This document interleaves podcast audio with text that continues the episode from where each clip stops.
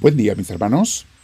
Bienvenidos a nuestros 10 minutos con Dios, diarios o más. Cada día hay que darle un tiempo a Dios. A todo mundo, en donde quiera que estén, muy bienvenidos. Pido a Dios que los llene de su bendición. Hoy comenzamos una nueva miniserie. En un momento más les voy a decir de qué se trata. Pero como parte de nuestro crecimiento y formación humana y espiritual, les quiero compartir la regla del 1840-60 del doctor Daniel Amén, psiquiatra neurocientista o neurocientífico. Eh, muy interesante su regla del 1840-60. Dice así, a los 18 años la gente se preocupa mucho, uno tiende a preocuparse mucho por lo que los demás estén pensando de uno. Cuando cumples 40 más o menos, ya no te importa ni un comino lo que los demás piensen de ti. Y para cuando cumples unos 60, por fin te das cuenta de que nunca nadie estaba pensando en ti, casi nadie se acordaba de ti, porque cada quien está pensando en sí mismo y en sus cosas. Esta es la regla muy sabia del 18-40-60. Bueno, vamos a prepararnos para nuestra oración el día de hoy pero si puedes, suscríbete si no lo has hecho, por favor. Eh, haz una pausa en el video en este momento, en el audio, o hazle following, seguimiento, si estás en podcasts. En YouTube pone suscribirse para que se dé a conocer estas enseñanzas y crecimientos a mucha gente. Muy bien, nos sentamos en un lugar tranquilo, si puedes cierra tus ojos, espalda recta, hombros relajados y vamos a respirar profundo con mucha serenidad y paz, invitando al Espíritu Santo a que entre en nosotros. Dile Espíritu Santo, me haces falta, ven a mí, te lo pido. Lléname de esa presencia tuya que es la que me da la luz y la guía para cada día. Lléname de ti, Señor, te lo pido. Me quedo en tu presencia en esta oración en este momento de reflexión y meditación con Dios. Hoy comenzamos, mis hermanos, un nuevo minicurso y este minicurso se llama El que se humilla será ensalzado. Conocemos esas palabras hermosas de Jesús. No importa qué edad tengamos, en el caminar con Dios siempre tenemos que estar aprendiendo. Ya sea yo un joven o un viejo, uno nunca deja de aprender y de crecer en la vida espiritual. Y esto, mis hermanos, hace que la vida sea más alegre, sea una aventura, sea algo nuevo cada día. Vamos a aprender hoy algo o recordarlo si ya lo sabíamos. Un instinto humano y hasta cierto punto animal es el siempre querer ser grande, ser reconocido, ser admirado, admirada por los demás, respetado, y algunos, un poco enfermos de la mente, quieren hasta ser temidos. Todo esto, mis hermanos, es puro ego, puro orgullo, puro mundanismo que nos aleja del camino de Dios que está basado en el amor y en la humildad. El que de verdad quiere seguir a Cristo tiene que tratar de hacerse como Él.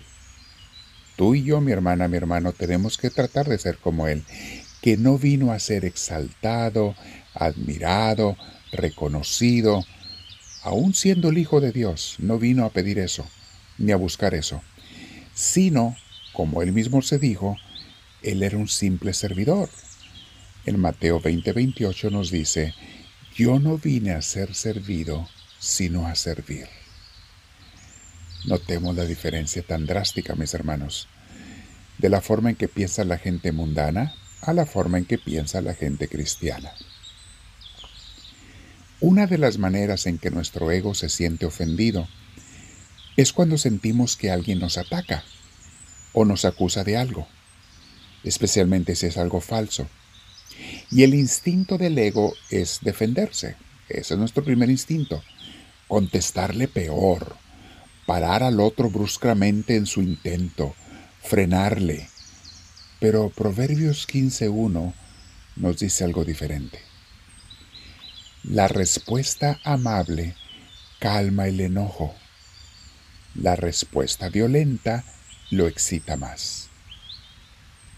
Es mejor echarle un vaso de agua a la lumbre para que se apague un bote de agua que un bote de gasolina que la va a hacer encender más. Hemos oído, mis hermanos, con frecuencia eh, la frase, el dicho de que la violencia genera violencia. Esto lo dijo Jesús hace miles, lo dijo Dios hace miles de años, en Proverbios 29, 22. Dice así, el que es violento e impulsivo provoca peleas y comete muchos errores. ¿Cuál es la respuesta de Dios al ego humano? ¿Qué es lo que Dios piensa ante ese ego tan marcado que muchos tenemos por instinto y que alguna gente no ha hecho lo posible por dominarlo o por eliminarlo mejor? Muchos ni siquiera saben que lo tienen que eliminar y al contrario se lo siguen alimentando unos a otros. No te dejes, Tú levántate, tú contéstale, tú véngate, tú lógralo, tú... Está puro inflar el ego. ¿Cuál es la respuesta de Dios? En el mismo libro de Proverbios, que es un libro de sabiduría, capítulo 10, versículo 12, dice así el Señor.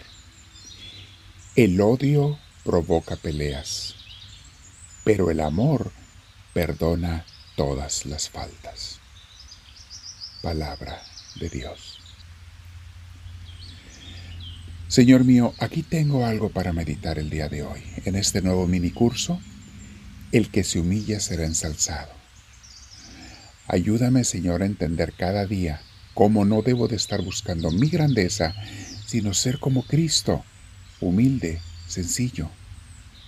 La grandeza mía no depende de mí.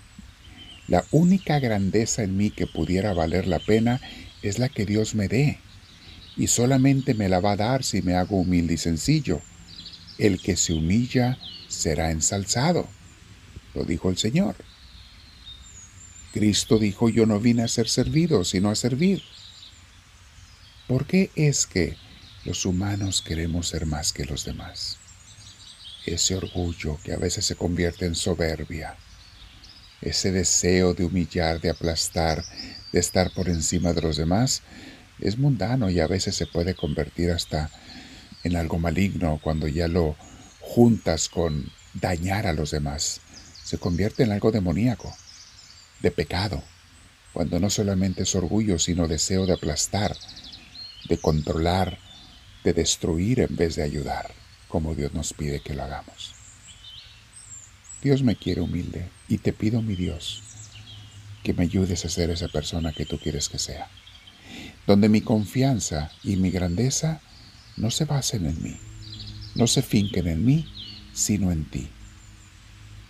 Quiero poner mi confianza en ti, Señor. Dejar que tú seas el que sea grande, no yo. Si la gente no se acuerda de mí, qué bueno. Y recordar esa hermosa regla que nos dice el doctor. Amén. La regla del 18, 40, 60. A los 18 la gente se preocupa mucho por lo que los demás dirán de ella, de él. A los 40 ya no te importa y a los 60 te das cuenta que nadie se pensaba en ti. Nadie decía nada de ti la mayor día del tiempo. Era raro que alguien se acordara de ti. Mis hermanos, tanta paz Dios nos ofrece y tanto que nos complicamos la vida nosotros.